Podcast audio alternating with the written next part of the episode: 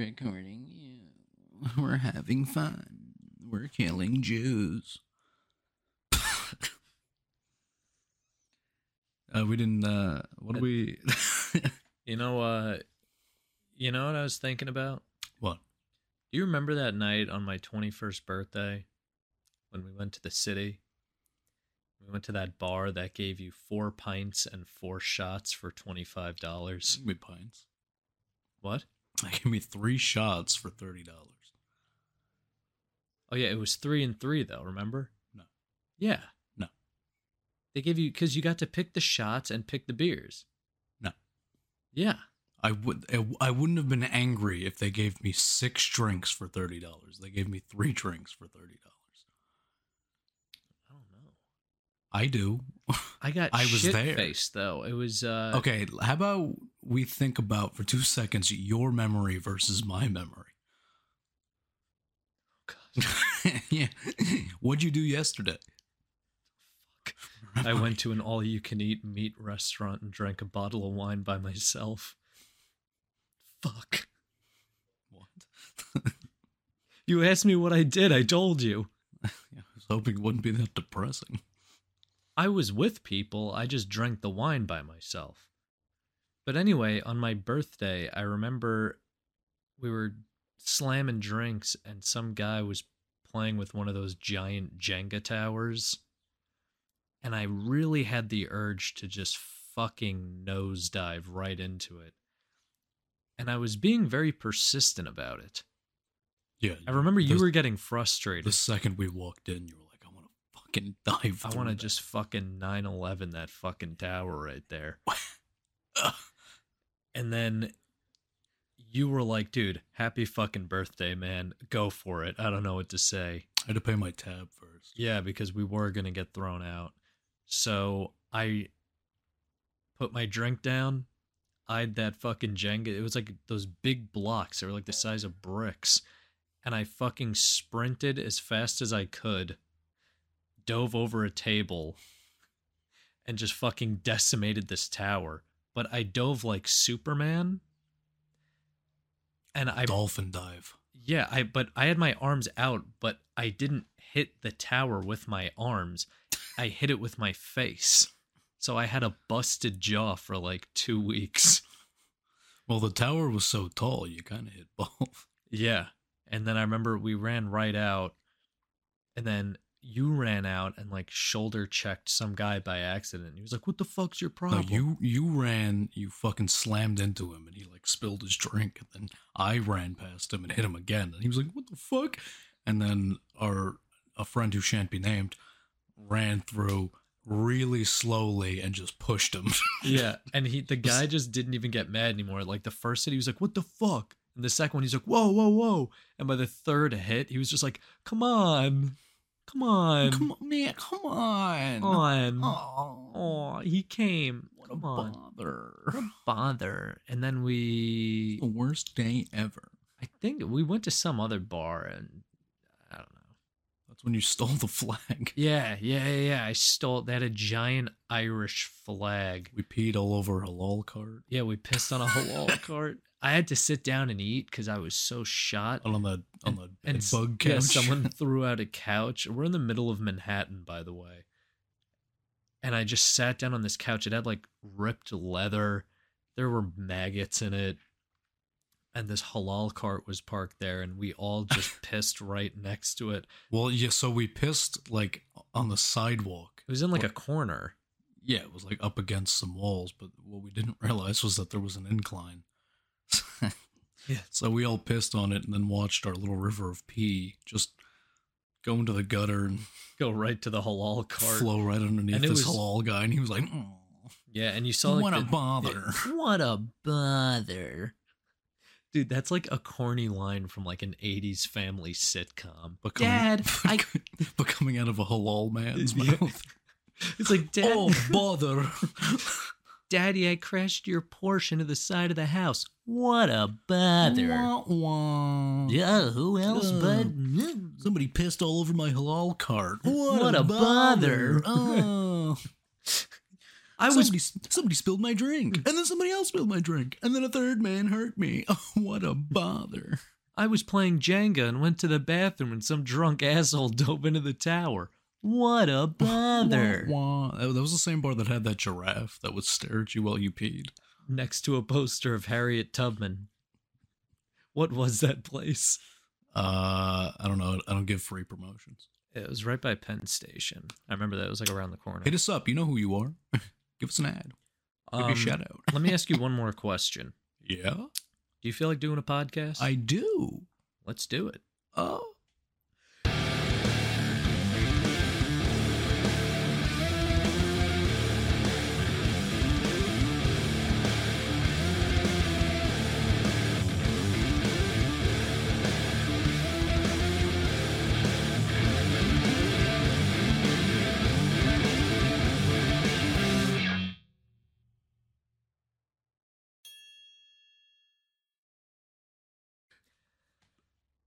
Burp coming on.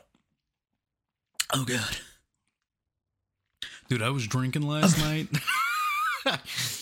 Dude, I was drinking last night. I was at my my brother's girlfriend's birthday, and her older brother, like, pulled me into this room and was like, "How's it going, man?" And I was like, "Oh, that's great. Yeah." We were just talking like about our respective siblings, and then he just Real saw, quick, I forgot you had a brother. That face you just saw, I completely forgot you had a. fuck is he Sorry, PJ. about? The fuck is he- And back to the memory conversation. Uh, anyway, Who do you believe now when you hear stories? um, yeah, he goes, "Hey man, you can get out of here," and I was like, "Okay," but then as I stood up, my stomach like twisted really hard, and I just went, "Huh." Like, "Let me uh." Let me get right back to you on that one. Yeah. I just walked down to the backyard and I was like, let me not do this here. Let me I didn't even drink. I had like four or five Heinekens at this point. oh shit. It was not alcohol. I don't know what happened. I just walked out into the street and then I got a call. this guy's fucking funny. Get it? wi- Because he can't hold his liquor. I wish I was a lightweight. You know how cheap it is to be a Oh. lightweight? Yeah, dude. Our cost friend- me like fucking Friend of the show, Jack Mangini. Jackie boy. That guy can drink one beer and be shit faced. He like cracks him open. He's like, ah, Ah, the smell. He's yeah. The he's- smell. He's like pungent. Mm-mm. Oh, I'm fucked up. my BACs. He's a really annoying drunk though. He gets very like laughy. only when like, he's drunk. giggly. You're always annoying. Yeah, Jack, you suck. Fuck you, Fuck you. you annoying Jew. He's only half Jewish. Well, he doesn't look it. Looks Yeah. hundo percento. The ghost of Spooky Park. yeah, Jack. The, We're gonna put a picture right under here of the Jew ghost of Spooky Park. That's our friend Jack. Spooky Park's a real place. It is. Has a corn maze. It does. we watched a movie today. It came out in 1998. Uh, it was written and directed by the Coen brothers, and it's The Big Lebowski, one of my favorite movies. oh God. Yeah, we're switching it up. We're doing a, a classic movie. Yes, sir. Uh, it's gonna be some kind of weird episode special. I don't know. I don't know. I don't know. What We're professionals, everybody. Is either we did a classic or we watched Dungeons and Dragons. I don't want to do that. That's what I'm saying. Hey, you know, I say, you know, we'll uh, educate the youth. Yeah. You know, we'll, we'll we'll tell you guys. We'll, we'll show you some movies we do like. Yeah. For those of you who haven't seen The Big Lebowski, it is fantastic. It is my favorite comedy ever written. Is it actually? Absolutely. Oh, me. I. It's just so good. yeah. It's it's uh, besides being a perfect comedy, I think it's a perfect movie. Me too. I, I do. Very few and Uh, far between. As silly as it can be. oh, it's absolute lunacy. Yeah. It's it's absurd. The whole story is ludicrous. it, it's it's it goes out of its way, and it just keeps getting weirder and weirder. As Yeah. it goes on. So Um, but let's. Uh, do you want to do a plot summary with Keegan? yeah, let's do it, man. All right, everybody. Here's this week's plot summary with Keegan. we need to make some kind of like animation. Do, do, do, do, do. Or like some background music. Yeah. Everybody. Lucas, This- get on it. This week's plot summary with Keegan.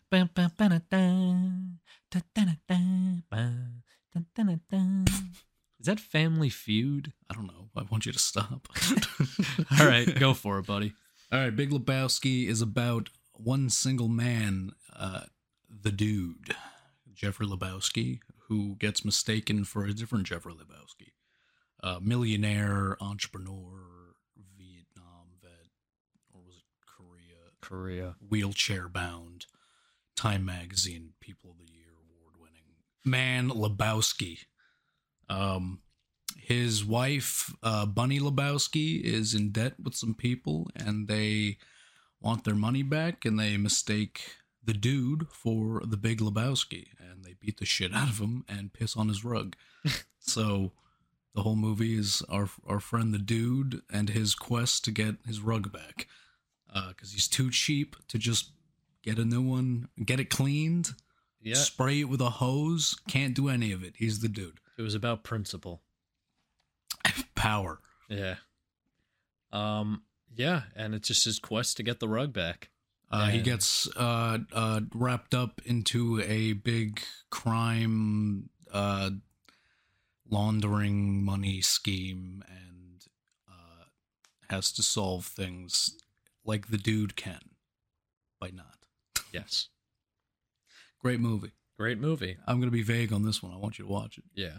Uh. So we'll start off by saying this was produced, written, directed, and edited by the Coen brothers. Yeah, I was Um, trying to watch the, the opening credits this time. You know, it's only produced by one of them. Oh yeah, Ethan Coen. I don't know why. the The other one was like, nah, Um, I'm not right. I think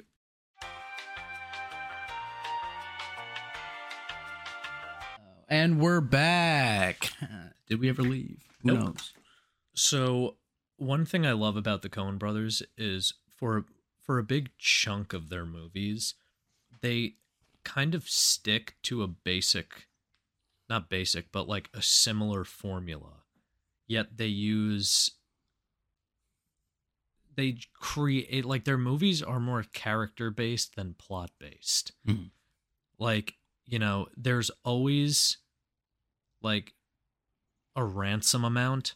I mean, you look at like there's the Big Lebowski, Fargo, No Country for Old Men, Raising Arizona, Burn After Reading. It's all centered around some form of ransom. Yet if you watch all those five movies, they are entirely different because they're so good at writing interesting characters. Oh, they're the masters of, of character. Yeah, Uh, it's it's not only all the main characters, all the supporting characters. Something I um was going to point out with this movie, but it's just the Coen brothers in general is their dialogue is so tuned into character. It's like. It's like anytime somebody's perfect. speaking, you can just you get all you need to know about their character. I I actually read the script of The Big Lebowski, and it their dialogue sounds so natural. The way they cut each other off and interrupt Mhm. and talk over each other, it is written yeah, exactly like that. yeah. Like that, that doesn't oh, you walk into accident. a movie expecting a, uh, uh, and then someone like cuts them off, and it's it's done word for fucking word. It's a very natural way Yeah. of, of speaking, which is unusual for movies. Yeah, Um, this movie's riddled with it. I, I, I do like how um, characters will trip over their words and they'll be like uh, they'll start to say something and realize they shouldn't have said that, and they'll kind of like redirect mid sentence. Like yeah, uh, the dude's walking around uh, the Big Lebowski's house, and he's like, he's looking at a picture, and he's like, ah, so he's a cripple, and then like mid mid mid word, he's like, oh, he's a crip, uh, uh, uh, uh, a handicap, yeah, yeah. They do that a lot. And it's so casual, like even me doing it is is hammed up, like it just it comes off very Yeah. smoothly. He's like, yeah, so he's a he's a cripple, uh, Crip- uh, handicapped, handicap. is he? He's yeah, it was, and they're so brilliant, also in the sense where they work with um Roger Deakins a lot. He's like an incredible cinematographer. Half of the jokes in this movie are done through cinematography. Mhm. Oh, if, if we're talking visual jokes, this this movie's got it all. loaded with them. Even just the positions of the actors, like when that guy in the chair just kept like giggling, and the dude's like, "Who the fuck is this guy?" Just the framing alone of that shot made that hilarious.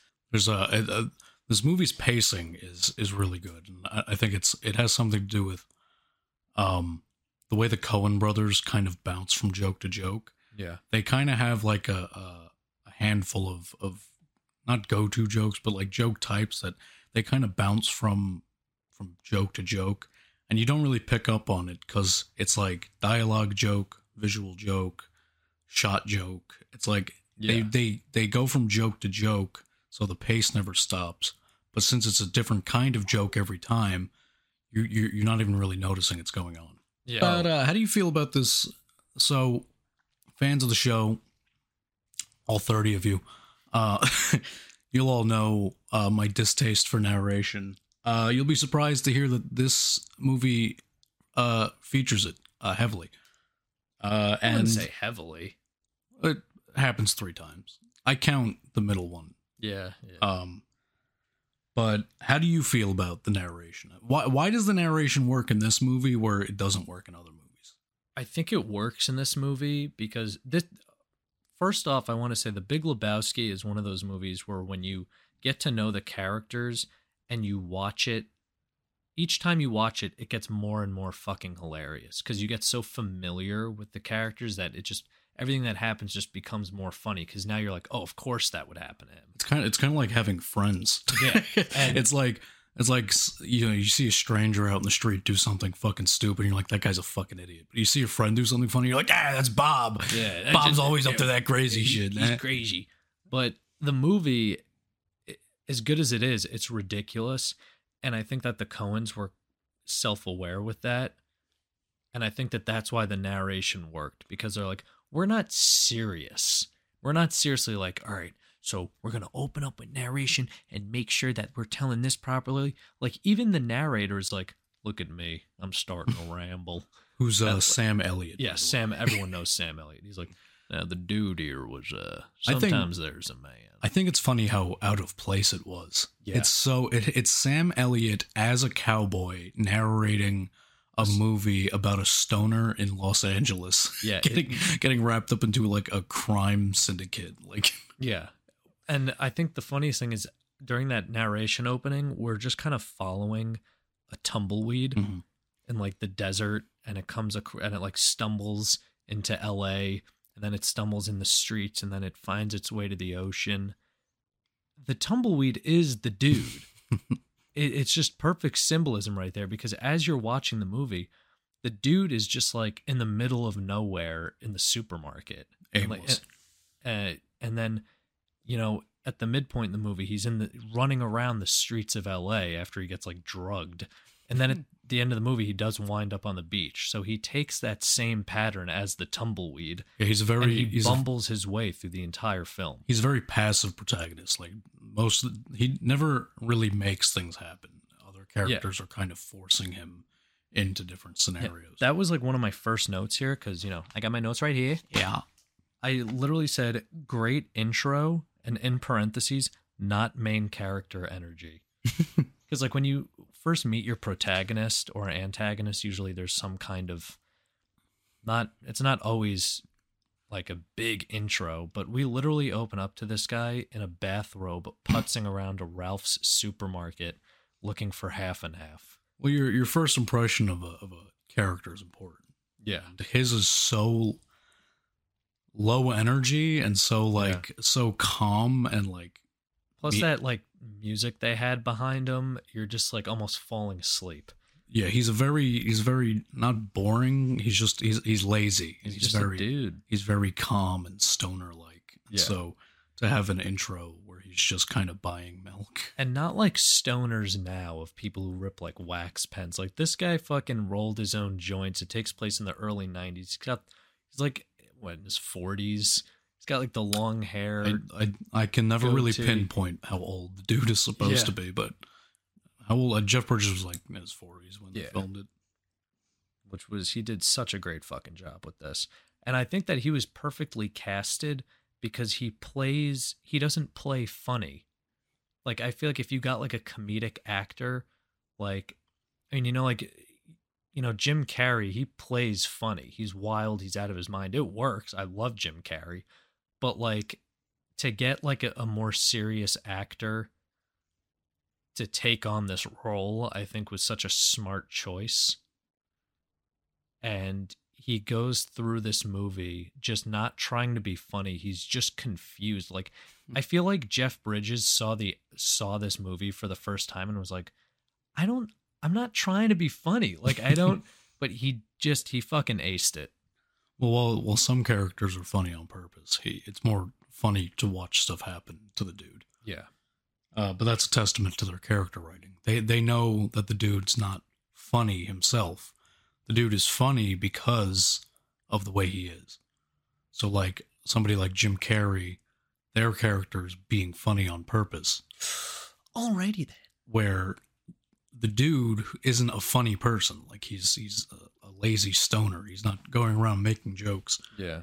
So it's it's funny to to see things happen to him.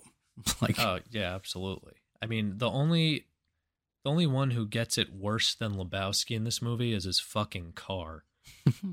like what I love about this movie is that it's continuously one step forward, two steps back for him. Mhm. Like something good will finally happen to him and the next scene it will just like backtrack. Like there's a scene where his car gets stolen. He finally finds the car and in the next scene he like crashes it into a dumpster. so it's like every good thing that happens there's a bad thing. sometimes it's like one good thing and four bad things. Like Yeah. like he finally gets laid and then a, a PI they start beating the shit out of each other in the street. Yeah. Like yeah, he finally gets laid. She's like, "I want a baby." He's like, "No." no. He's like, "Let me let me tell you something about the dude, you know? I don't you know, um Coitus? I think that Yeah, yeah, coitus. Yeah, man. coitus. I do think that Coen brothers are like some of the most genius filmmakers ever. Um, what I love is that you really get the dynamic of the three main characters. It's Jeff Bridges, John Goodman, and Steve Buscemi. And I'm completely buying their friendship, but halfway into this movie, I was like, how are these guys friends? like, because it, it doesn't explain it, which is fine. I don't need to, a backstory of how they met, but they're all so different Mhm. that it's like, how the fuck do these guys hang out every day? Yeah, Walter's like an uptight Vietnam vet. Who's like who lives for conflict? Every scene he's in, he's he's revving up the conflict. Instigating it most of the time. Yeah, he's a hu- yeah, that's what it is. He's a huge instigator. Whether it's like a minor conversation where like the dude's yelling at him, "You're waving a fucking gun around in the Over the bowling alley." line. Yeah, he's like, "You're waving a fucking gun around in the bowling alley." He's like, "I'm calmer than you are." He's like, "Oh yeah, waving the fucking gun around." Calmer than you are. Like he's getting under his skin. Like that's what he does, and he does that the whole fucking movie. Every scene he's in, there's a problem, and it's fucking hilarious. Nobody give a shit about the rules anymore. Yeah, some guy's foot went over the line when they were bowling. He goes over the line. Market zero. He pulls out a pistol and goes, "Has the world gone crazy? Am I the only one who gives a shit about the rules?" You're about and to enter like- a world of pain. And it's like you're holding a fucking gun to a guy's head in a bowling alley, and you're like, "Has the world gone crazy? Do I only care about the rules?" It's like you're the whack job, man. But he Don't doesn't see roll on Shabbos. Shomer Shabbos. Shomer Shabbos. Um, and I also do think that what the Coen brothers do so well is there is you know the characters so well right away. Like like just the opening conversations of meeting these characters, like, all right, I got him down, I got him down, I got him down. When they're preparing the intro of the real Lebowski and Philip Seymour Hoffman's character is walking the dude through all the achievements. It's like it was like a 30 second scene, but you know what this dude's about before we even see him. And it's like you get such a feel for the characters like right off the bat and they it just it speeds up the story Yeah, well, to so in for more, you know, the, good the shit. Coen brothers have like um uh, like a spooky attention to detail. yeah. They are like they have to be Nazis about their their their films because it is so every little thing is important. Like we're watching Philip Seymour Hoffman describing the Big Lebowski, and then as he rolls in, the door flies open. He rolls through in a wheelchair, and he's holding a little tiny remote that opens the doors in his house, and that tells you so much without, like, more than you you could think. Like to, to like a the, the common man, it's just like all right, whatever. He has a fucking remote. But like as a writer, I can be like, okay, that that just that describes so much about this Yeah. character. Like he's filthy, so filthy rich. All of his doors are mechanized. He has a remote because he doesn't feel like opening his own doors. he like. It's it's it, it. There's just so much there well, off know- of one little remote that they just gave him, and uh, like that's wild. That is a wild thing. Well, there's a there's a scene. There's a uh, one of my favorite scenes in this movie is a it's a dream sequence where the dude gets drugged, and he's like dressed up as like a, a contractor or something, or like a construction worker. I think it was a plumber Uh, yeah, plumber. because of the porno. Yeah, and he's yeah, you got to watch this fucking movie. And he's like marching down these like steps, and there's like lights on each sides of the steps. And the music that's playing, there's a scene where the music goes like dun dun dun dun dun dun dun dun dun dun, and the lights on each steps match that tune. The lights go mm mm mm mm, and like everything's synced up, and I never noticed that until I just watched it just now. And I'm like, holy shit! Like every like, and that's why their scenes flow so well all the time because again, they're like crazy about all the minor attention to detail that you don't realize, but it's almost like in your subconscious Mhm. where it's like this is all it's flowing so smooth. Yeah, there's there's a lot in good movies that is happening, and the point of it happening is that you don't know what's happening, Yeah. and that's a that's a big testament to to a filmmaker because you you have to do things that people aren't going to notice to elevate your movie into the next level. Yeah. Um, something that I think is pretty funny, might be a spoiler, might not be.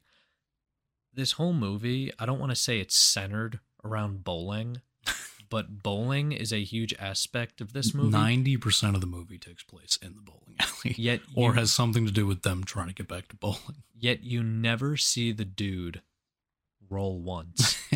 you never see him roll a bowling ball. Not one time.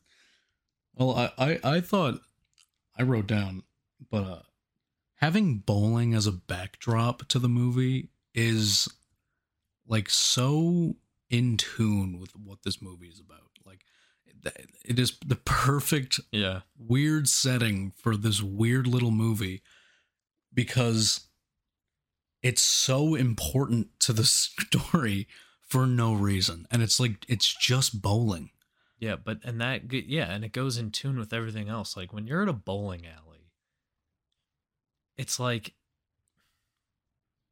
It's I can't even explain it, but it's You know just what I you know what I wrote down? It it's oddly beautiful in a way. yeah, How absolutely absurd it is that their bowling is so prevalent throughout Yeah. the whole movie. It's like this it's the it's the perfect like stand. Like this movie's sitting on like a podium made of bowling. And it's so simple that it it's it's it's in a way fucking awesome. yeah, Like there's a scene where the dude finally gets a chance to lay down and rest, and he's laying on his new carpet uh, with headphones in, a Walkman, and a tape of just bowling noises. yeah. And he's just got laying, a big fat smile on he's his face. laying He's there, and you just hear the of the, of the pins, the and it's just so unbelievably stupid that it's genius. But you know, I think about this a lot. As much as I love this fucking movie, I could never imagine myself being able to write something like this. Mhm. Like they hang out in the bowling alley. How can I make this fun? Like how can I make it as interesting as they made it? Like again, I- you know, I'm not the fucking Coen brothers, but You're not. I Get wish the fuck out. but they just they do such a good job. I mean, they're like I mean, I think personally, I think that they lost their touch a little bit. Um cuz they've I haven't seen a Coen's brother movie. Well, they stopped working together, didn't they? Yeah, they kind of. Yeah, you know what? I want to maybe retract that statement because I didn't see it, but I think Joel Coen just he came out with that Macbeth movie with Denzel, and I wanted to see that. I heard amazing things about it, but from like after True Grit, it was in like the 2010s. They came out with some movies, and I, I wasn't really a fan. Mhm. Um, maybe it's just me just being like picky or whatever, but I think from their first movie, Blood Simple was phenomenal, and they had a great run of like that. Um, uh, you know, Raising Arizona, Fargo, Lebowski, Miller's Crossing, fucking again, No Country for Old Men, which I loved. What time do you go to bed? I loved the first half of No Country for Old Men, but I wasn't crazy with It's- the way it ended. It's so long, Yeah. uh, and it's We appreciate long movies, but uh, calm down. I don't not even long in like a like a time stamp. because it was so It was it was slow. the way that everyone moves, it was just like, you know, the guy Anton Chigurh's like, I'm looking for Llewellyn Moss, and just a lady, the desk clerk. He ain't here. What time does he get back? I can't tell you that, and you're like, uh huh. I'm gonna fucking kill. I get someone. it. It's it's in the middle of nowhere in Texas, I but think- holy shit, can we? I I think that's because we're New Yorkers. Yeah, yeah, and we're in rush mode by default. yeah. It's like, come on. It's like whenever I drive in any other state, I'm like, "Would you people get the fuck out of the way? Oh? God, you ever drive in Florida? I, I I I avoided it. Holy the few times. I've been in Florida, I go somebody else drive because I'm gonna get fucking, I'm gonna kill someone. Flip out. Yeah. Um. But I yeah, mean, no, I really I. I occasionally go up to Maine, and driving up there makes me want to put a fucking gun in my mouth. I will say, uh, shout out to you, Maine folk. You do know how to get the fuck out of the way. I got to give you that one. The second I- they see my shitty little Volkswagen Jetta in their rearview mirror, they fucking get out of the way. yeah, I've never driven to Maine, but I have gone to Canada. Yes, we have. Yeah, I don't know why I said I. I think you've you've came there with me every time. I think. I missed the second time. Oh, the second time was just me and cousin Joe. my passport expired. yeah, you're like can't go. Can't go. huh? But you came with us the third time, and we got pulled over by like a state trooper. You were going what, like one ten? Oh, not that fast. Like 90. I was speeding. Don't get me Yeah. wrong. and, w- and you were just like, you know, we we we smooth Well- talked our way out of it. Well, luckily, my it was my mother's car, uh, and her car is covered in cop stickers, which usually doesn't work for state troopers. But he was like, "Who's the cop?" I was like, "My mom." He goes, Yeah, tell your mother I said hey. He's, All right, slow down. Like, okay. well, he wa- he looked younger than us. yeah. He was like, The young I'm just wearing this for Halloween. How about trying to get back into the country, hung over as absolute ball sack, and uh, the the checkpoint lady was like Oh, that was interrogating me, and I was so hungover, my Like, brain. What's your name? You're like, March Ugh. third. Oh, I turned into you for a few seconds. yeah. Okay. You know what? So yeah, she that moment, and then she. well, no, yeah, go I was just saying, yeah, how you felt in that moment. That's how I feel every day of my constantly. That, well, it's because you're hungover constantly. I have some marinara sauce on my shirt. Yeah, you fucking disgusting pig. Yeah, she was like grilling me with questions, and my brain was just i- incapable of keeping up because of the amount of alcohol running through my veins. Still, and I was just like, uh, uh, and then she just stops, stares at me, and goes, "Are you high?" I was like, "No, no, just stupid." Just, just dumb. Are you smuggling drugs into the country? I was like, "No, I don't think so." No, not No. me. Me? My mom's a cop. You know what tripped me up is she asked me, um, she said something. She said, she asked me if we were coming or going, and it stopped me in my tracks. I went, both. Yeah. We're leaving one country to go into the next. Yeah. So yes, we are. No, we're just Going- gonna keep circling around the No, fucking we're gonna- checkpoint. Yeah, we're gonna enter a space time wormhole. Yeah. it's like no, Um, I'm only coming, uh, but I'm not leaving Canada. I get. wow. All The fuck was that? calm yourself. I I get those trips like they're all balled into one. I remember one Halloween we already told this, but I went as Jack Sparrow. that was the first one. Yeah, the next year I was with Joe. I went as Indiana Jones, but I had lost the bullwhip. So like Probably for the better.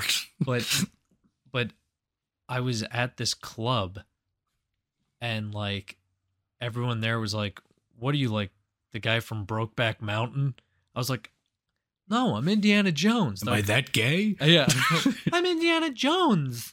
No, but I kept having to say it like all these girls, they were like they were uh, like what the fuck? No, I'm not Brokeback Mountain. I'm just making out with a dude. Yeah. Get over here. But no, and then dick. but everyone was saying that, and I was like, no, I'm Indiana Jones, and every single person went, "Where's the whip?"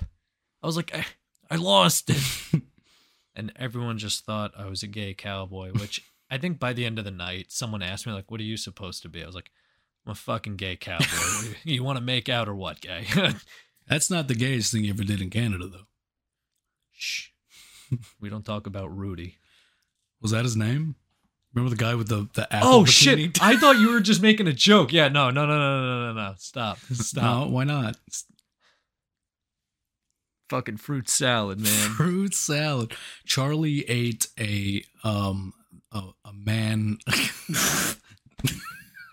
he ate a man's ass. No, I didn't. No, he he ate an apple that a, a man was wearing as a bikini top. Fuck. oh shit. We lost you. Let me know when. And we're back. Little technical difficulties. Huh? All right, well, Keegan. Fuck, I really did forget about this for years. Keegan brought up uh, fruit salad. So we were in Canada. We were our friend Jack, the Jew ghost of Spooky Park, took us to a party, and it was in some apartment, big place. And I was It was like a it was like a block party. It was Yeah. two different apartments both and having we kept simultaneous. hopping back and forth. At some point, uh, we I was in one apartment, you were in the other. And we were looking for each other, and we were doing the Looney Tunes thing where I'd run to one apartment and you'd run to the back to the other one, and we kept passing each other in the street like a like an episode of Seinfeld. Yeah, just right past each other. Like, but who the fuck is this guy? but what happened was I went up to Jack. I'm like, yo, t- where's the, who's hosting this fucking party? He's like, oh, my friend, and it was some Asian chick. And I was like, hey, I was like, I'm wasted. I don't know my way around here. I was like, you got any food or something? I'm starving. She goes, when "Oh." Charlie drinks, he becomes ravenous. Absolutely disgusting amounts of food go into his body when he drinks, and he's like a he's like a fucking werewolf. He's like, I need, I need food. I get hungry. You get like start like castaway levels of hungry. well said. So I was like, You got any food? She goes, Hold on. So this girl pulls out a jug of orange juice from the fridge. I said, The fuck is that? She's like, This is all I have. I'm like, Jesus Christ. So I like I'm like watching everyone play beer pong and I'm, my back's to the wall and I'm just like dying. And then I see this um this gay guy and he was I, wearing I don't think he was gay. Are you fucking kidding me? He was wearing he I- was wearing He wasn't like getting butt fucked in the middle of the party. I don't know. Why are you acting was- like? Yeah, he was what? Did you hear my conversation with him? no. Okay, well here here I go. This guy walks in. No, he didn't walk in. He's been there for a while. He was wearing like a thong or some kind of G string with like half a pineapple over his cock. And then He, he, had, had, a this. he had, he had a tiki skirt, oh, is that what it was? the straw like uh, oh, Hawaiian yeah, skirt. And then he had a bikini top made out of two halves of an apple. and he had like some some he had glitter on him. There was glitter. I remember there was glitter. And I remember Just got out of shift at the uh, Pineapple Club. Yeah. I dance over there for tips. So I was fucking starving. So I was and- fucking him. So I fucked him up the ass. No, so I go up to him. I go, "Hey, buddy, what's up?" He's like, "Nothing." I'm like, "Uh, here." I said, "Here's what's gonna go down. Um, I'm fucking starving. and there's no food here. And you got fruit. he goes, Yeah. I'm like, Yeah. I said, So here's what's going to happen. You're not going to move. I'm going to lean in and I'm going to take a bite. he goes, Which side? I'm like, The left. He goes, My left? I said, My left. Just don't fucking move. So I don't know why I didn't just grab it off him. I was just drunk and not think. Maybe I was horny. I was just like, don't move. So I lean in and I go to take a bite of this apple and someone bumped into me and my mouth and he was sweating. it was hot in this apartment. There was like a hundred people in it. And I just went, oh, my mouth just slipped right on his chest. it was just wet, but I managed to get some of the apple and it was fucking disgusting. so I went up to you and I said, "Hey, uh," and I think you saw. I'm like, Do you want me to tell my perspective of the story? yeah, because sure. it was much different. I didn't know you had a conversation with the guy.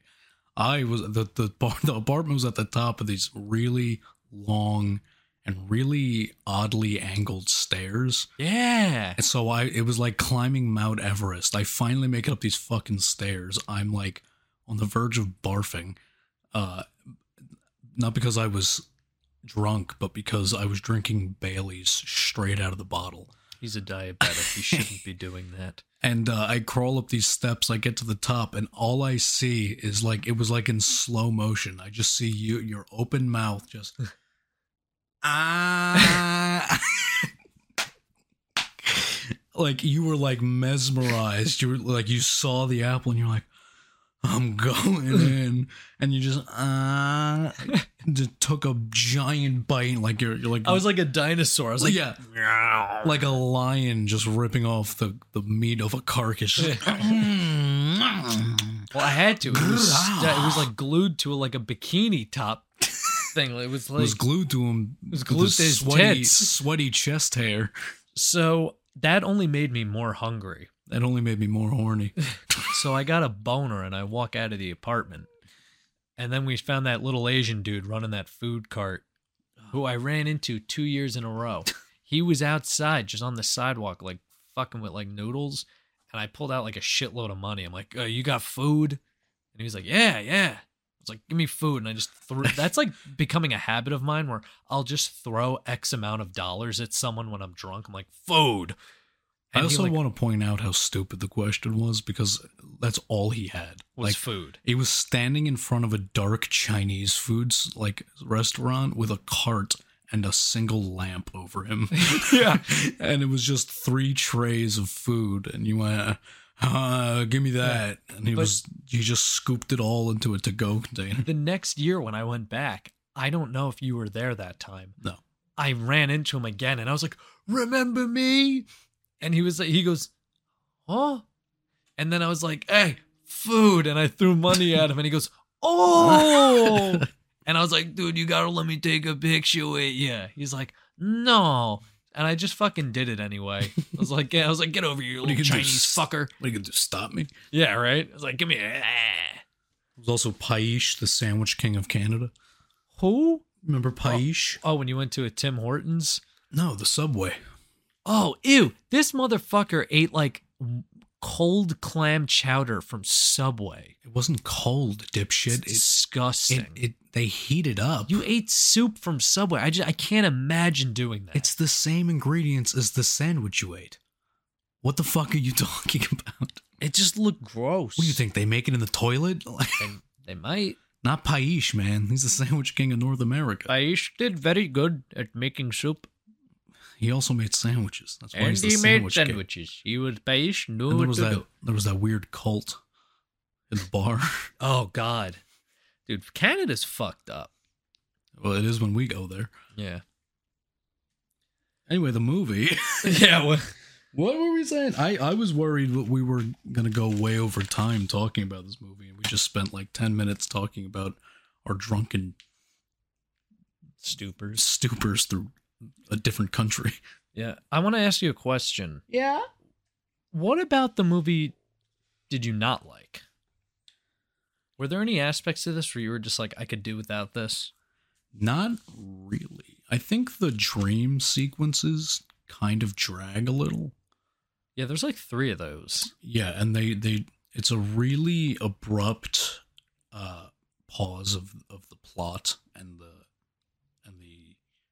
like general pace. Yeah, you kind of lose your momentum because you're like, I know none of this is Yeah, real. It Like, it take me back.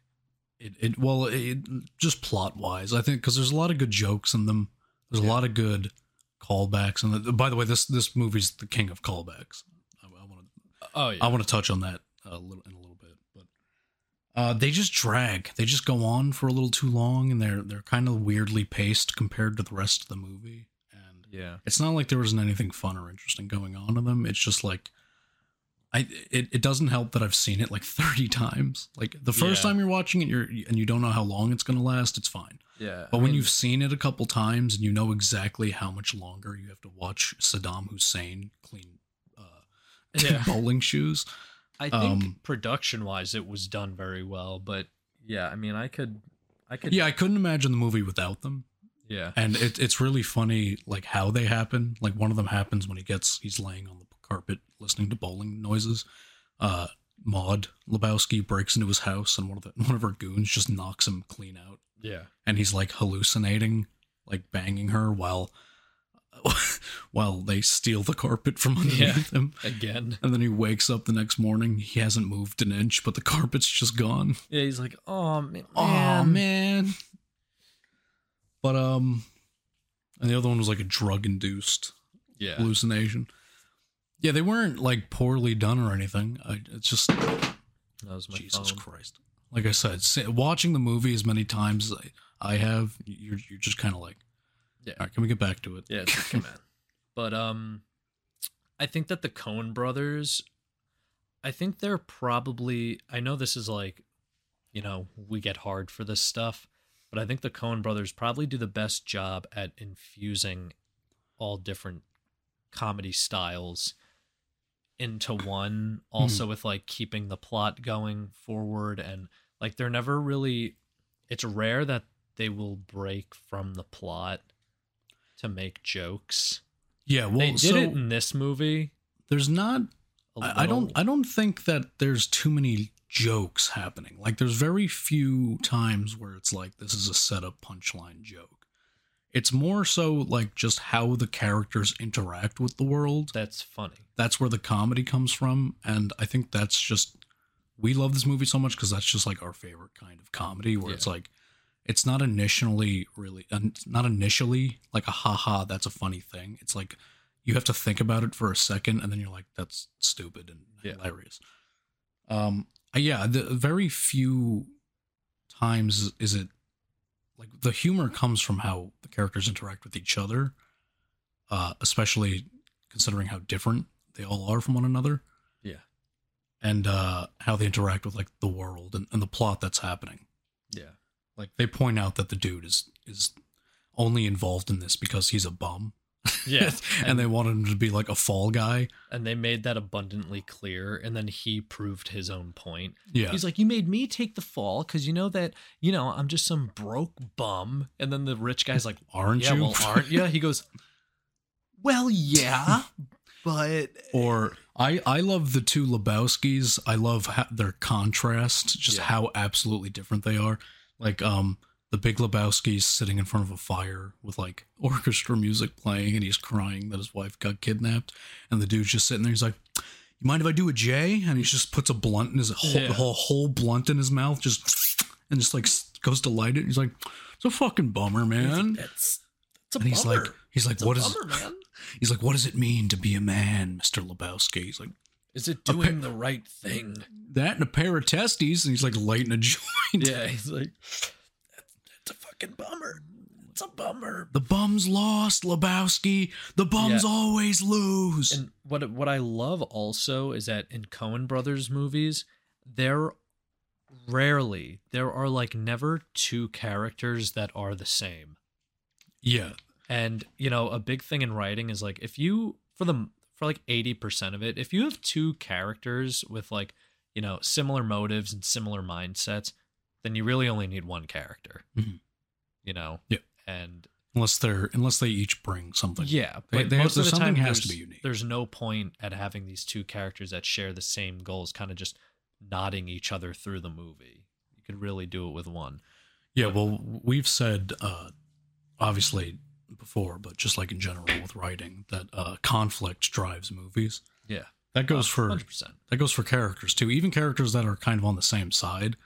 Uh, some one of the best character relationships you can have is a character foil, where two characters are completely different, and a lot of their conflict and a lot of what makes them interesting is how that affects their interactions. Yeah, This movie is just absolutely riddled with it. it it's it it's soaked into the DNA of this movie. but you remember, you remember every character, no matter how big or small the part is. Like Brandt, the mm-hmm. assistant of the Big Lebowski, he has a minor part, but just the way that they created him and the way he conducts himself, it's such a memorable part. Like my older brother is not really a movie guy, but when he quotes the Big Lebowski, he's quoting Brandt, who's like had like maybe five minutes of screen time.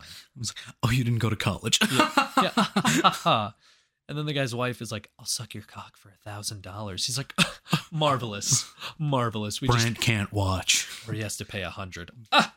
Let me just go. Uh, let me just go find a money machine. Yeah, let me find a cash machine. But even Sam Elliott's character, who was in it for like thirty seconds, like you remember him in that movie. Or uh, Maud's friend, the the video artist. oh, with the pencil mustache, Yeah, who just pretty- laughed. He had no yeah, lines. he pretty. He's just.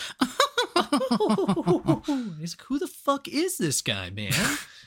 But there you go. That the, the the humor comes from the dude having to interact with this fucking weirdo who just keeps laughing at everything he does.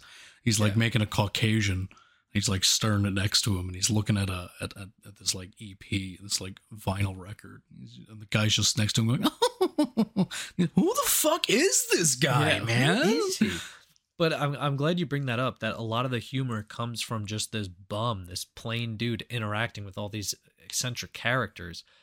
Think about how many scenes are in this movie that the dude isn't in.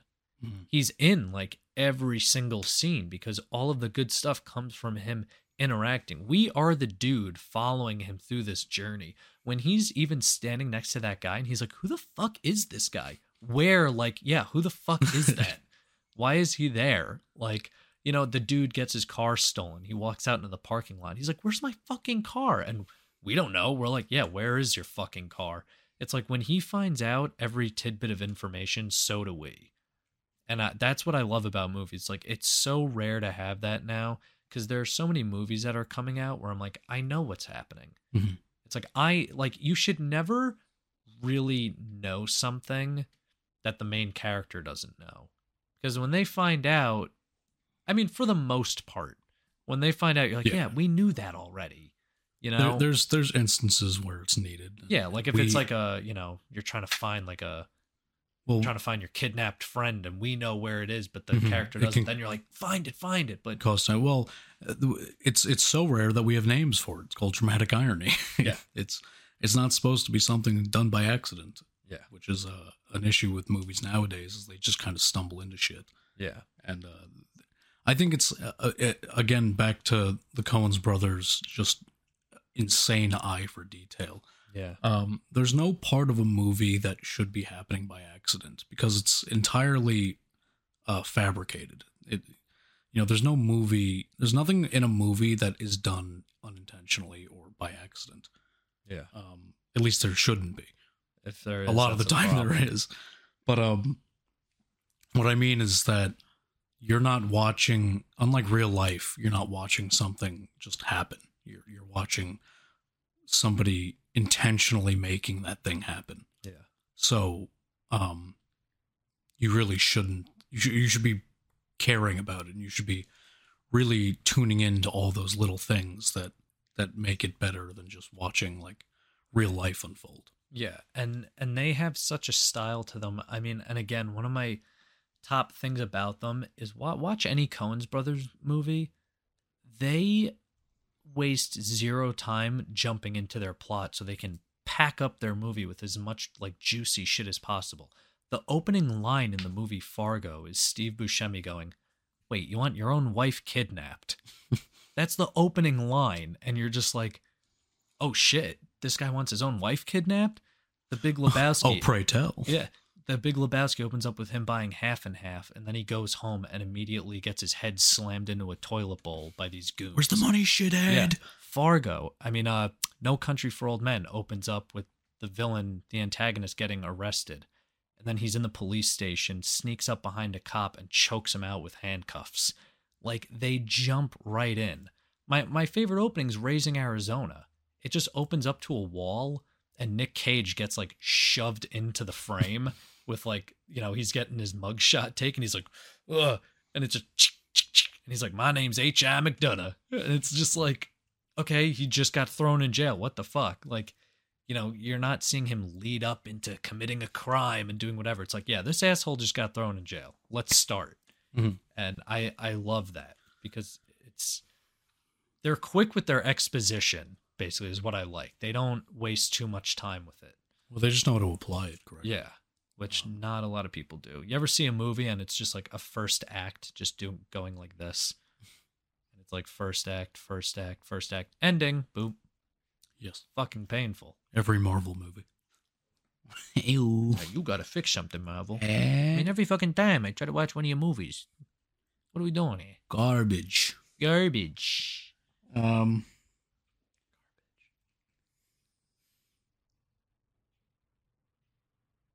Can't see. you. I- I'm intentionally hiding from you. Boy, he's hiding behind this thing. Ah. Um. What else we got? You know what I wanted to talk about? What do you want to talk about? I wanted to talk about um yeah.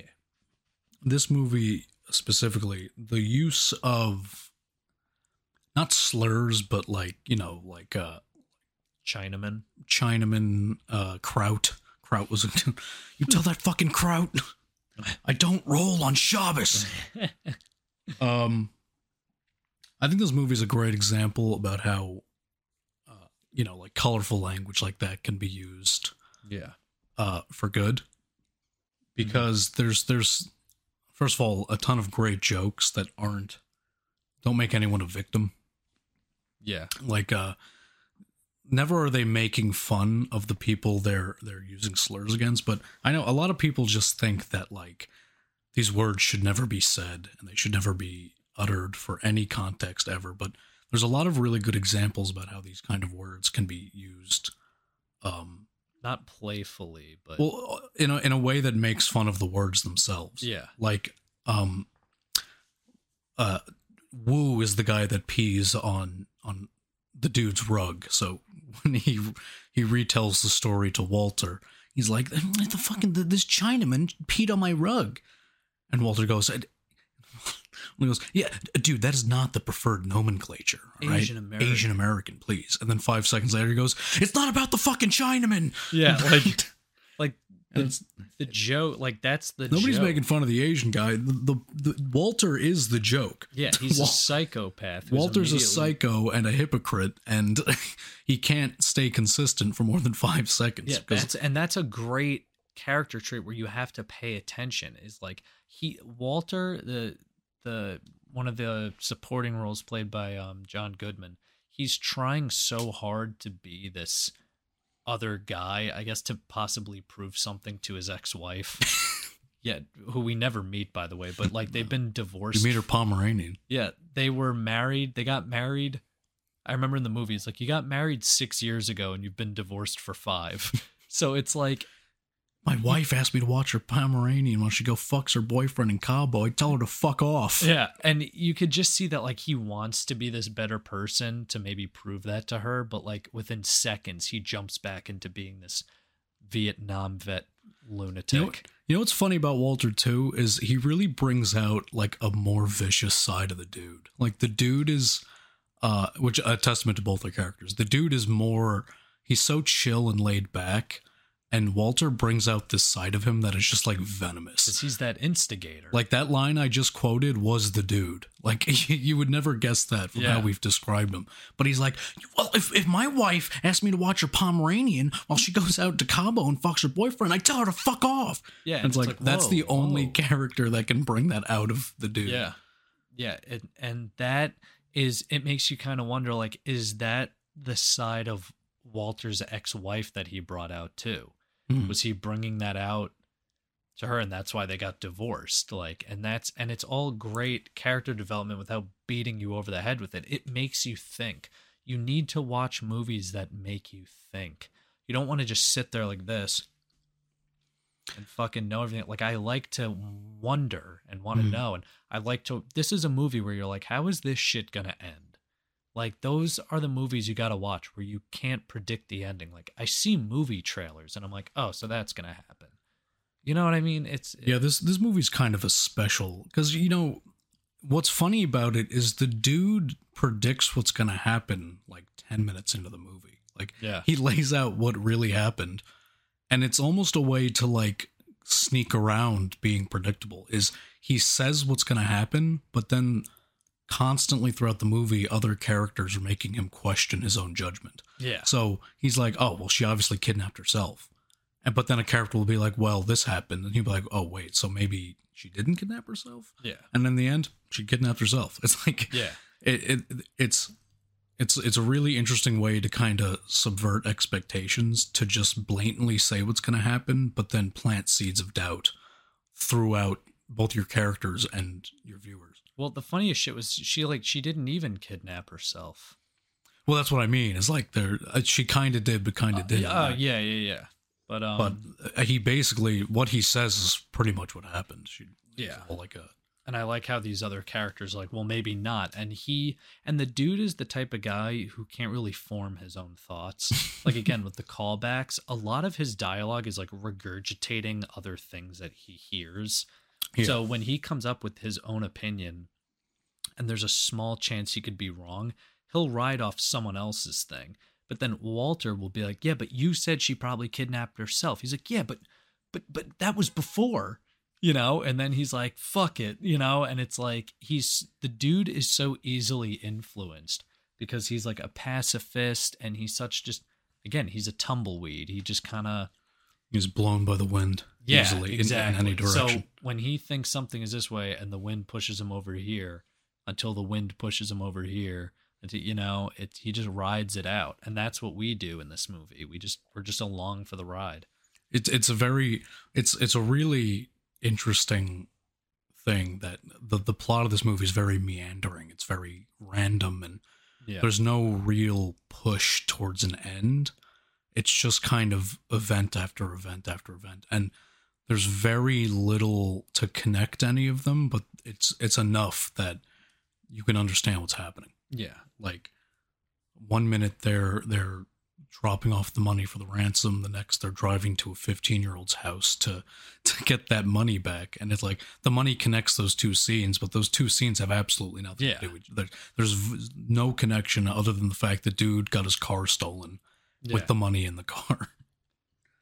Um, but yeah, this movie is, uh, it's a, a, a, a master class on callbacks and it's a, it's a the plot itself is so weirdly like braided. It's like so many different things are happening, but you won't. Something will happen and it won't make and it won't be contextual until 20 minutes later in a completely separate scene uh and you know like like maude lebowski who's the big lebowski's daughter um sends the dude to a doctor because he got punched in the mouth and she's really adamant on the doctor for no He's reason thorough. and He's then very thorough. just as the movie's going along you, you don't even she just shows up at his house bangs him and then she's like yeah i'm, I'm trying to have a baby and he's like what's up Yeah. and it's like this has nothing to do with the plot but it's weaved in so well that like i didn't even really notice Yeah, like, like and then he's like, "Oh, that's why you wanted me to go to the doctor." Mm, She's Yeah. like, "Yes." or the the dream sequences too are another good example where it's a lot of random shit smushed together but it's shit that's been happening throughout the movie like the movie opens like the movie takes place in the 90s when you know we was it iraq with saddam hussein? Yeah, I think so. and saddam hussein appears in the dude's dream sequence because he's like in he's just like it's like a, a a mush of all the things that are going on. And he's and it's like this big musical number because Maude's an artist. Yeah. and everyone's dressed up in bowling attire. And it's all in the context of a porno because Jackie Treehorn makes porn and and, and Bunny's in in the it, she's the actress in the porn and it's all these weird thi- like all these jokes are smashing into each other Yeah. in such like A unique way. yeah it's it's very unique to the Big Lebowski Yeah. uh, I don't think I've ever seen any other movie attempt, especially a comedy movie. Like it was like a very Yeah, and we just want to say also when this movie did come out in 98, it was horror it was horribly received. It I don't even think it made back its budget. Um and because the year prior Fargo came out and the Coen brothers got the Oscar, I believe for best screenplay and maybe something else. Um so the next year they came out with the Big Lebowski, and I'm sure everyone was like, "Oh shit, like what's going down?" And then they saw the Big Lebowski, and they were like, "Oh." But over time, I mean, it it became like everyone knows the dude. The dude abides. dude abides. You know, there's a whole religion based on the dude. Have you ever heard of this? I'm down. yeah, it's uh, Actually, I have a picture of us dressed up as the dude and Walter on Halloween. mine's over there somewhere. Oh, is it? Took it on disposable camera. Yeah, Kodak. Picture that on a Kodak. I had a, I had a, I had an airsoft gun that looked spookily real that I Yeah. used as a prop. I was drinking White Russians all night. And there was a there was a shitload of people that we didn't know, so I just kept pulling out this prop handgun, Yeah. going, "I don't fucking roll on Shabbos." Am I the only one who gives a shit about the rules? And at some point, Serena was like, "You need to stop pulling that out because someone's gonna think it's real." yeah. And they were like, you were like, "You need to stop screaming." I'm like, "Nah, man, I'm in character." And then my brother Nick and his friend Brock showed up. Brock was pushing Nick in a CVS shopping cart and he like rolled him into the garage. I'm like, what the fuck are you doing? He's like, we found a shopping cart by Tex-Mex. Like, awesome, dude. Yeah, that's their shopping cart. Yeah, that's their shopping cart. You should give it back. It says CVS on it. Fucking dunce. Um, another, you know, uh, another thing I noticed, um, more so, I was kind of paying attention this watch around was there's a lot of um background noise in this um movie. Not not not not like in a bad way, but like um there's the, uh, the scene after Walter pulls a gun out on Smokey in the bowling alley. Uh, the scene is just kind of them going to the car and talking about it and in the background a cop car pulls up lights going cops Yeah. running out and no nobody really like the two of them don't pay any attention to it the camera doesn't pay any attention to it nobody's really supposed to pay any attention to it but you can clearly see it's happening behind you. Yeah.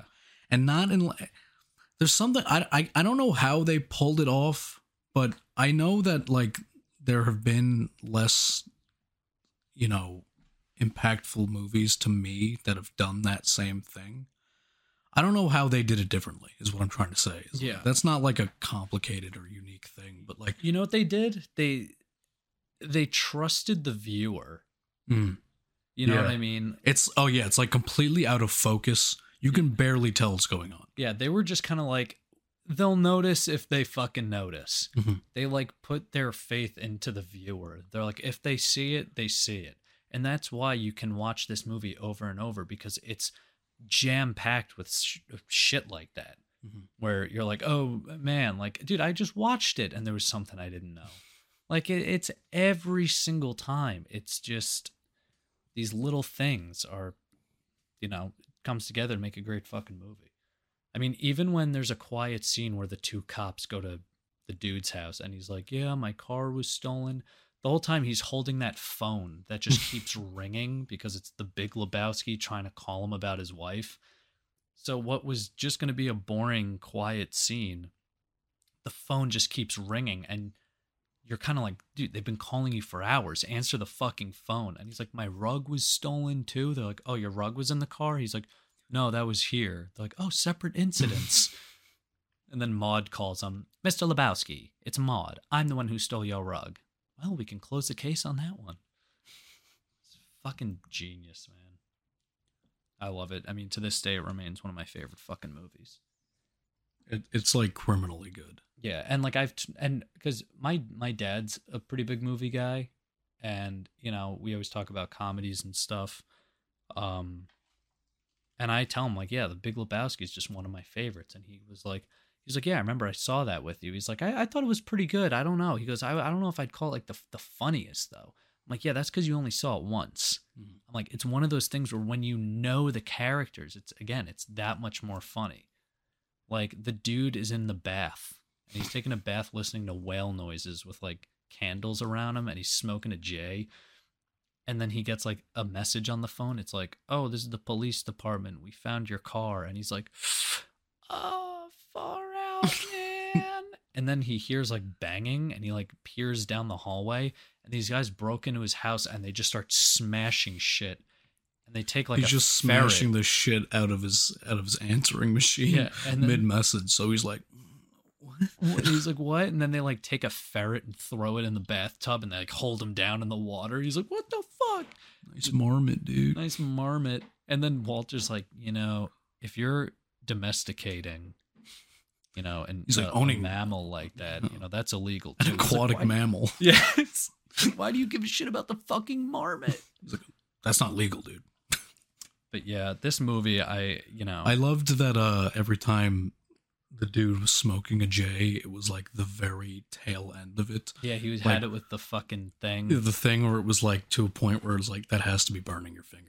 Like Yeah, he's that- always like he's holding it with like the the tweezer things. I forget what they're called, and he's like, but it's like, how are your lips not on fire? it's just he gets every little centimeter out of his Yeah. J's. It's just like and what I've noticed too is the dude is not a wealthy person. Oh really? So what's funny is like whatever source of income he's getting, you can see through his apartment that he's spending money on shit that he likes, not shit that he needs. Like his bar counter is always f- stocked. But he only drinks one thing. Yeah. So it's stocked with vodka and Kahlua. Yeah, but Half it's and half. it's stocked. He's got this big poster of like a famous bowler. That was President Nixon, by the way. Was that Nixon? Yeah. I wasn't looking that hard. yeah, I notice it every time I watch it. It's Oh. a it's a picture of President Nixon bowling. So, I mean, either way, that's why would you buy that? You know, so it's like because he's obsessed with bowling. Yeah, but his car is like shot to shit. His apartment's a mess. And then the landlord comes. He's like, hey, dude, it's already the 10th. Just slip the rent under my door. He's like, oh, yeah, far out. It's like, dude, pay your rent. Stop buying posters of Nixon going bowling. Stop buying Kahlua. But yeah, it's funny to see how he's like, you know, this is my one life. I'm living this how I want to live it. Fuck it. Taking it easy for all us sinners. Yeah. The dude, I wouldn't call him a hero, but Yeah. Sometimes there's a man. there's a man. But yeah, I did like that narration. Take one of them good, good s- sarsaparillas. Sam Elliott was so weird in this movie. Yeah. He was like breaking the fourth wall, and he was just like staring into the camera, like the dude abides. I like that. I like that. I love when he's like just looking at the dude. He goes, "I like your style, dude." I like I, I like your style too. And then he goes- the whole cowboy thing. He goes, "Dude, let me ask you a question. You gotta cuss so much." He goes, "The fuck are you talking about?" Yeah, that should be the tagline for our podcast. Yeah. Cuss so much. The fuck are you talking about? Oh man, yeah. I would rate, I would rate this movie solid. Like, give it like a solid eight point five. oh, I give it a ten. Yeah. I I could watch this movie eighty times in a row and not Yeah. enjoy myself every single time. I'm just trying to think of like, but you know what? Flaws, I I in my head though i'm like well i just rated this an 8.5 what would be a 10 I don't know. You tell me. I rated it a 10. I think it may also just be like tailor made to our sense of humor. Like I I could see how somebody wouldn't find it as funny as we do. yeah It's it's a very slow, methodical kind of humor. It's a very and it's not like in your face like you got a movie like step brothers i love step brothers but that humor is very like in your face. He's like, Mhm. I'm gonna put my ball sack on a drum set. And it's fucking hilarious. And they beat the shit out of each other, get attacked by a German shepherd, and club each other with baseball bats. It's like, yeah, that's psycho funny. But the humor in this, it was so like it wasn't, you know, again, just you know, That's the other here's thing. a joke. It was very like yeah, it was that. That's the, the humor. The, way humor. of the movie. the humor derives from the characters themselves. It's not so much. It's even you know like uh, I even hesitate to even call it a comedy most of the time. Yeah, right. Um, it doesn't really fit too well into the comedy genre, in my opinion. If you It- think of comedy, you think you know uh, slipping on the banana peel. yeah, I think of jokes, but this movie Yeah. it doesn't really do jokes. It, it's just it, it is a plot, it is a story, and it is It's all funny of- while it's happening. it's all of his inconveniences yeah, that are just you know becoming more. I mean, like in one of the opening scenes, he's like, "My car's gone. Where'd my car go?" And then at the end, he walks out of the bowling alley and his car is on fire. Not like smoking, like it is in flames. It is engulfed in flames. the, the German the German guys are standing in front. We want the money, Lebowski. It's like without without ransom, there. Yeah, what did what did Walter say? He's like, "There's no Oh, they're, they're like, we're going to kill the girl. He's like, you never had the fucking girl. Yeah, he goes, without a hostage, there is no ransom. well, we still want the fucking money. Steve Buscemi's like, I, I got $30. Like Walter, we're gonna get out of this cheap. I got four dollars. I've got eighteen. I've got eighteen dollars. I got 18. What's mine is mine. Fucking launches the bowling ball into the one guy's nuts.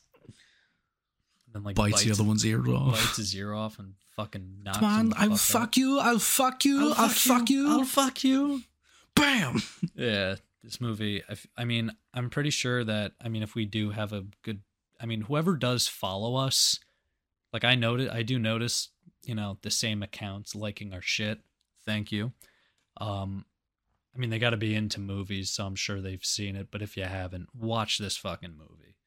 Everyone even should if you don't, movie. even if you don't think it's the funniest movie, it it will 100% hold your interest and leave you wondering what the fuck is gonna happen.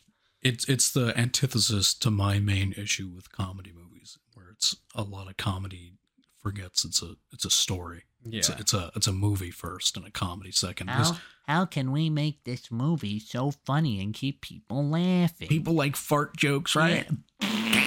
fart jokes. Dude, you know what jokes I fucking hate? Lay it on me.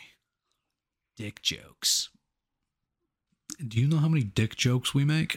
Yeah, but like I'm talking where like the punchline in a movie is either Have like, you seen our podcast? I know we did the Forrest Gump bit last week, but that's because we were making fun of Forrest Gump.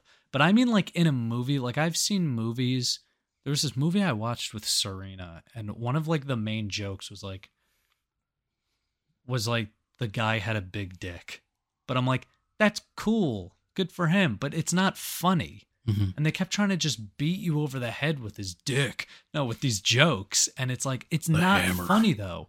Or it's the opposite, where it's like his dick is so small. It's like that's not funny. Like, okay, cool, but I like, think if if it if it was that prominence to remain in your memory, then it might have been the frequency of the dick jokes that might have got.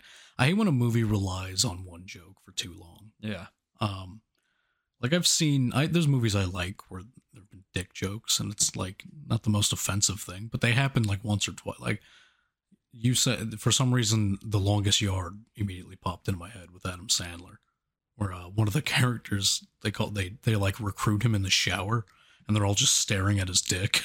oh yeah, and they're like, "Well, if anything, you can hit him over the head with that fucking thing," and he's like, yeah, yeah, yeah, yeah. Like if a joke about it, like sure, but when the joke is just that, it's like, ha. But yeah, I mean, I don't know. It's just like this movie I saw. It was like this girl was going to like hook up with this guy, and then she goes, she's like trying to unbuckle his pants, and it's like dark. They're in the bathroom. She goes, "Move your arm," and he goes, "That ain't my arm." And then she, and we're like, we're like, cool. And then like she goes out to all of her friends. She's like, oh my god. She's like, and then I said, move your arm, and he was like, that ain't my arm, girl. And they were like, oh. Sh-. And I'm like, Sounds like you just hate women. Fucking chauvinist pig. Yo, where's that fruit salad guy from Canada? Yo, come here and let me wife you up, boo. Yo, put those apples back on them titties, boy. I haven't felt a rush that high since that night, baby. I haven't felt the rush that high since I got that rush that I've high, never- man. I've never tasted a sweeter apple than the one that came off your man boob. Why are we Matthew McConaughey? All right, all right, all right. All right, man. I mean, I, I was just here, and you know, I saw you had the, you know, man, you had those apples on your chest, and I was like, mm, My favorite thing. my favorite thing. My favorite thing about these college boys, they keep. I stay. I stay the same age. No, they stay the same age. I keep getting older. Fuck that up. Goddamn. It goes. That's what I love about these preschool kids, man. I get older, they stay the same age. Preschool. I mean, high school. That's what I love. High school. cut. The line goes like this. That's what I love about these high school girls. I get older and they stay the same age. We don't need Chris Hansen over here. It was an honest mistake. Would you have a seat? Why don't you Why don't you have a sheet? Sit Give down. a sheet. Dude, the best Chris Hansen catch was this pedophile goes into this kid's house and it's like Chris Hansen's like, "We have the decoy set up in the kitchen. Here comes John Doe looking to get his freak on." And then he like goes into the kitchen. Look at get his dick wet. Yeah. So John Doe goes into the kitchen and he's like, "Hi," and she goes, "I made," and like the decoy. She's like, "I made you cookies," and like puts them on the table, and then Chris Hansen just comes out of a closet and goes, "You won't be needing any milk with those cookies where you're going." It's just like the guy's like, "Ah, fuck." He goes, Well- "Dude, the best is when a guy gets caught and Chris Hansen comes out and the guy just goes, "Oh fuck." He's like, "What?" He goes, "I I know you. I, I've I've seen the show. Fuck." He goes, "So you've seen the show and you continue to do this?" He goes, "I just didn't think I'd be on the fucking show. I didn't think it'd be you, Chris. I didn't think it'd be you. Don't do me like that." I love the one where the guy comes in. He's like, "All right, you ready to go to the beach?" She's like, "Yeah, I just have to." He's like, "Come on, let's go to the beach, quick." And Chris Hansen comes out. And he's like, "Nah, I'm just going to the beach, Yeah. man." And he just like runs out the front door. He's like, "I just want like- to go to the beach." He like trips on the steps and then the cops in ghillie suits come out like, "Oh, yo, yo, yo, yo!" Like, "I just want to go to the beach." I just want to go to the beach. He's like, This is Ryan. He's coming here to meet up with an underage girl. I just want to go to the beach. and then this guy comes out and uh um she goes the decoy's like did you bring condoms he goes yeah and chris hansen comes out and goes you Why won't do- need any of why- those where you're going Why do all the uh, why do all your your your Chris Hansen pedophiles sound like Ken Kniff? Oh, yeah. Hey there, little cock boy. Hey, hey there, how you doing? Ken Kniff from Connecticut. Oh yeah. Oh yeah. but no they're like he's You like want something that'll melt your mouth and not your hand? and then, and then he goes he goes ryan what's your last name he goes i don't have a last name he's like really he looked like It's Gary Kniff. Busey. It's Kniff. Kniff. Oh, fuck. From Connecticut. From Connecticut. Connect collect call from Ken Kniff. You sound like you're doing your Dave Batista voice. I'm an actor. Hey, I'm an actor. Were you I'm in, not really acting. Were you in Knock at the Cabin also? I'm I in- was in that movie. I play the guy from Guardians of the Galaxy. Hey, I'm not really that guy. I'm, I'm Dave, Dave, Batista. I've got brainworms. Yeah, we just want to we just want to let you know how much we hate Dave Batista and how much we fucking loathe M Night Shyamalan. Tune in to our third episode. Yeah, you got to go to Spotify for that one. Spotify, Apple Podcasts. I, that, was- I loved that episode so much, and it, it was one of our worst performing episodes. yeah, you guys should really watch it. But we weren't recording our episodes visually at the time. So, you just got to put on some AirPods and chill out. If this, uh, uh, get this video to 50 likes, and uh, I'll, uh, you know, I'll upload them to YouTube because I'm such a nice guy. If we get 100 likes on this video, Charlie will show his dick. Oh God. Pressure's on. I'm on probation. Bro, Oh, for showing my dick. Now, I was going to say I'd do something crazy, but what could I do? He's going to give everyone $20. like that fucking guy. I know I owe you 20 bucks, man. Sorry.